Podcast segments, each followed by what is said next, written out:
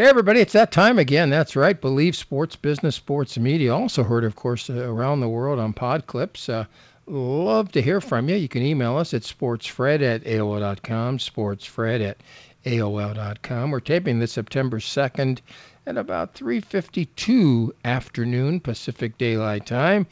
His name is Art Source, former kicker for the Rams and the Trojans. He now lives in state of Pennsylvania, but lived much of his life in Southern California and played again for USC and the Rams and runs Galaxy Sports. And uh, he's got strong opinions. I've got strong opinions. And uh, hopefully you have a strong opinion. Again, email us at sportsfred@ao.com, sportsfred@ao.com. All right, Giants have just knocked off uh, Milwaukee a few minutes ago. So we're locked in the National League uh, West. Uh, they'll face each other three times over the weekend. In the end, who's going to win the whole thing in the division. Both of them have great records right now. Nash, the Dodgers have the best record in baseball. Well, actually, the Giants now tied. So, who's going to have the best record in baseball, and who's going to win that division? I got to say the Dodgers at this point, Fred. Bottom line is Johnny Cueto's going on the shelf for 10 days. Giants have just got done losing four in a row. They pulled a nice game out today. You got to watch it on YouTube. I've only seen one game on YouTube. I actually really enjoyed the announcing crew. It was uh, very refreshing to get a different perspective. But, uh, you know, the most important thing you have to remember is the Giants are playing 10, 12 games over their heads. And now that they're having a couple of things happen injury wise, you know, the bottom line is the Dodgers are a team that is really, really strong top to bottom. And can you imagine if Bellinger started hitting, I mean, oh my God. So I mean, I, I look at it very simply. I think the Dodgers will wind up winning this thing by three or four games. Uh, you know, I see the Giants. I actually see the Giants in Cincinnati in the wild card game, which I think would be really bizarre, especially you know if you had to play in Candlestick during the day. And uh, you know, the other thing that's really interesting is the Phillies are starting to make things interesting in, against Atlanta. Um, they had a huge victory today. They're fifth or sixth in a row. They came down from a six to nothing deficit to beat the Nationals in Washington seven to six. So that was huge. Now let me ask you a question. You know the odds are coming back from a six nothing deficit to, I don't know, in baseball would be one in a hundred or one in a thousand, whatever number you Can. I tell you what they were? I was at the Hollywood Casino watching it. Okay, what were the odds at that point? Seventeen to one you could get. That's all? I actually I actually put five bucks on it. All right, the reason I had asking, okay, but earlier in the week, uh, the Dodgers were down by five, and they Mhm. put Justin Turner on the hill. Now the odds of them coming back in one frame, five, are again again one in a thousand, one in I, I don't know what they Well, are. you know how you do that. You get three runs, then you get two runs, and maybe fun, get an extra run in there. You know how that works, Fred. So my point is to save a pitcher or two, uh, they go with Justin Turner. Any comments? You you told me the other day the Dodgers went through 35 pitchers this year. I was 38 and now it's over 40. But go ahead. Okay, what is, is that counting the guys they throw out there like Turner and Pujols?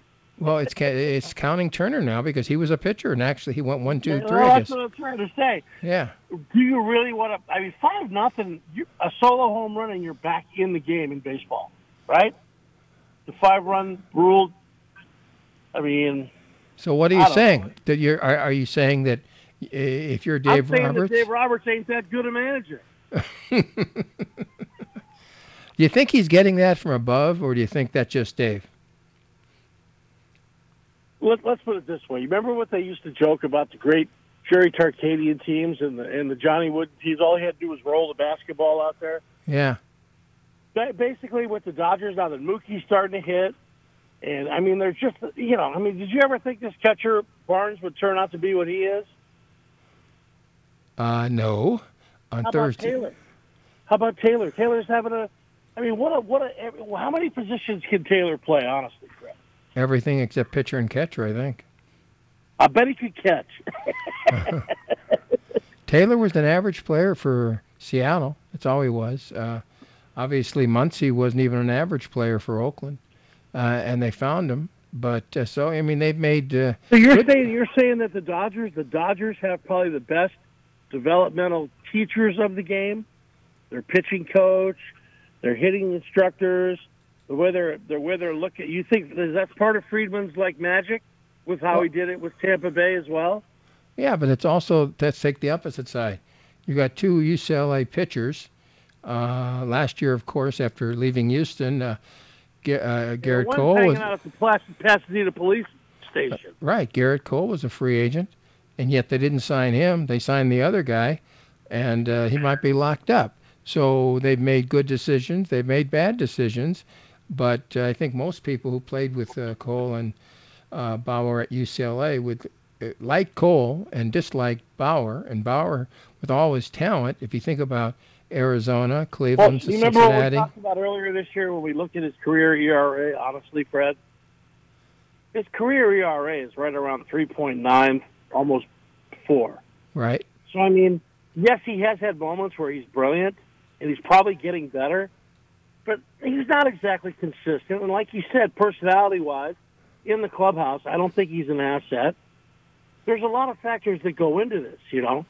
But more importantly, Fred, you know what this weekend is? It's Labor Day weekend, and it's time for college football. A big right. one tonight in Minnesota. I was going to ask you about USC and San Jose State on the Pac-12 San network. Jose State's going to give the Trojans a run for their money. Why? Tell San us Jose why. State has 20 kids returning and a quarterback that threw for, I want to say, 4,000 yards last year. It was the first year in 29 years that San Jose State won a title in any league they were in. So is Chad on the spot back. this year? Is Chad Helton on the spot this year? Yay or nay? I will, I will let you know when I leave Notre Dame Stadium in person on October 23rd. Because uh, uh, that's when I will let you know when if he doesn't beat Notre Dame and or UCLA this year with the recruiting class he had last year, and the fact that he has a, a quarterback that's played. I mean, they got everything set up. Fred, they're ready to roll. But you know what? The whole Pac-12 is really better than anybody gives them credit for. You got Chase Garbers at Cal. You got DTR at UCLA. You saw how good they looked in game one. Now we're going to find out how good they are against LSU Saturday. But I mean, the way I'm trying to look at the Pac-12, Arizona State's tough. I mean, I look at Stanford. You know, Stanford for a point there about five years ago started getting things going, but now they've kind of regressed into you know a five, six, seven win team. But Washington is supposed to have a hell of a team. So I mean, the Pac-12. Let's see what happens next week when Oregon ventures in with Kayvon Thibodeaux and a great defense and plays Ohio State at Ohio State. You know, something off the cuff. We'll go back to the Pac-12 in a moment. Uh, at Georgia, uh, J.T. Daniels, uh, uh, obviously the number one guy out of, out of by way of USC. Uh, any comments about that? I mean, between uh, what's going on at USC and J.T. Daniels, did they make a mistake, or and that by forcing him basically out, or what do you think? Well, I got to tell you, J.T. Daniels and Kedon Slovis are great quarterbacks. My problem with the, what SC did is I was told in my generation that if you got hurt, you don't lose your job. You yes. come back and you get to compete at the highest level. Yeah. They basically they basically told JT that you know that was not what was going on. So JT, who formed his senior year at uh, Mater Dei, threw 84 touchdowns. I think his junior year, 84 touchdown passes, Fred. Okay. So the kid the kid decided let's see what's going on. He still has an SC logo tattooed on his left calf. He started he's starting against Clemson this weekend. You know, number two Clemson versus number five Georgia. But JT JT Daniels is for real.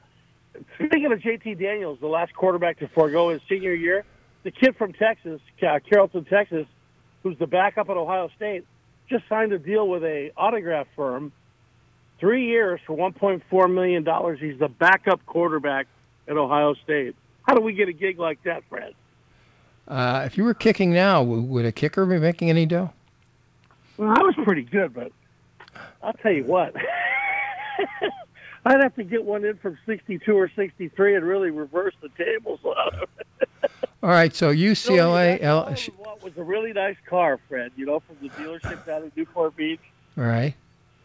Uh, UCLA LSU on Saturday night on uh, Fox. Uh, LSU first game, UCLA 44-10 versus Hawaii uh, last week. But again, uh, Robin, uh, Torrin Robinson did not play all that well. The, the running back, Charbonnet out of Michigan, three touchdowns, over 100 yards on the ground. Uh, I like him. He's pretty tough running back. But who do you think is going to win here in this game? Well, there's a huge advantage having one game out of the way, especially when you're dealing with a young quarterback like LSU has. Now, let's be honest. Ed Orgeron has 50 really great athletes. I mean, if you look at the talent disparity, he's, he's they have 10% edge there. So I look for this game to be a really nip and tuck game. If Dorian Thompson Robinson plays a little better than he's capable of, UCLA can win. Otherwise, I see 34, 27, 38, 31 LSU. At this point, uh, let's see, 11 and 21, the last uh, three years in one game. Uh, is his job on the line? Uh, Kelly's job on the line? Chip Kelly's job on the line?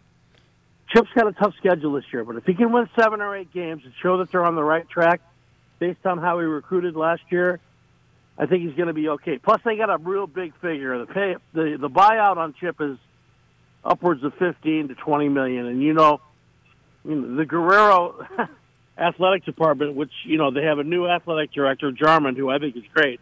He can make a huge difference, but he's still hamstrung by some of the things Guerrero did. All right, didn't you wager, and I I, w- I would have wagered that uh, at this point with uh, Larry Scott out, the uh, Pac-12 network would be on DirecTV. It's not. So I'm not going to be able to watch San Jose State and USC and other Pac-12 games, and there's four me or five. neither, Fred. It's bugging the hell out of me. So I mean, why do you? Be able to just even if I had to pay five ninety nine to watch the game. So you know, why I do you why, why do you think there without Scott, who was stubborn, why do you think the new guy uh, had not uh, ha, has not made a deal with DirecTV and some of the other services? Okay, whether it's DirecTV, whether it's TBS, there's somebody out there that should play the Pac-12 game of the week and be able to cherry pick 20 games during the year that people are going to want to watch. You know, I mean, let's.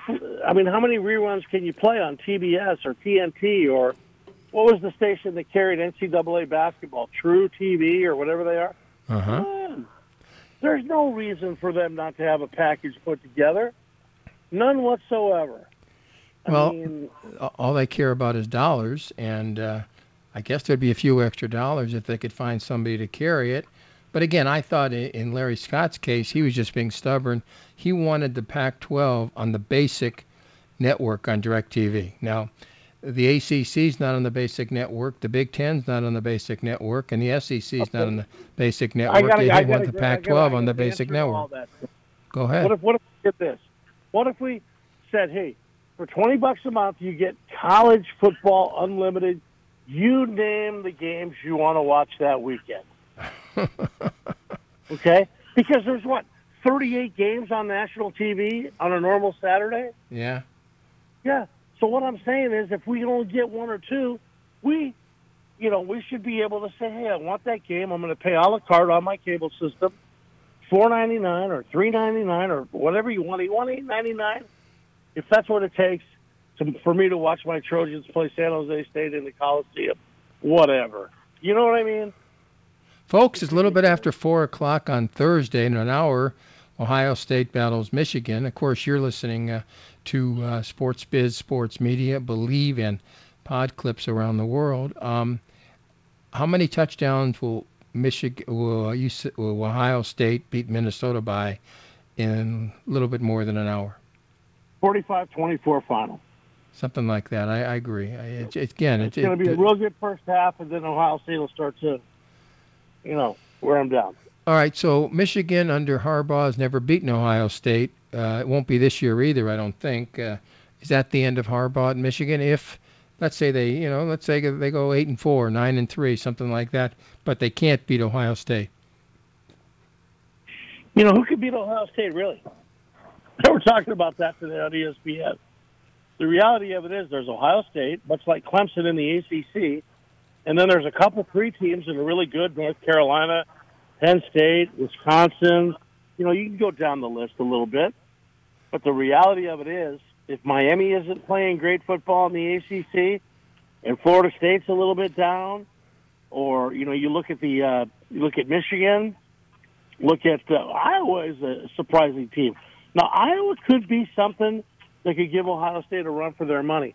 They give them a, a great game every time they have to play back in uh, in in Iowa, and so that that could be a team that could do something. I was impressed with what Bret Bielema did against Nebraska. Uh, that was, you know, I think Bret Bielema is in his element in the Big Ten plus four, as opposed to the SEC. I think he understands how to recruit in the Midwest, you know, with his ties to Wisconsin. But it's going to be exciting. I think, I think you're going to see an amazing. I don't know how long they can keep four great quarterbacks at Ohio State, Fred. All right, uh, listen, we got a few minutes to go right here on Believe Sports Business Sports Media. I got, I got to ask you this question. Now, you were a uh, field goal kicker for USC and, and, the Rams. Rams have a punter, uh, Hekker, who's been there for like a decade. He's an awfully good uh, kicker, but the Rams drafted in the seventh round another kicker that they thought probably would beat him out. So Hekker, and, yeah, and and, and uh, Hekker and management make a deal that he's taking less this year, but he's still getting as much down the road. Would you be willing to have done something like that to save your job? I know I would. I think almost anybody well, he comments. Was making, I think he's making. He was making three million, and he went down to what two point six. But he's going to get it all at the end anyway. So I mean, it's just a matter uh, of time. So you would sign moving, something. Moving a little salary cap money around so they could, you know, do some things. Right.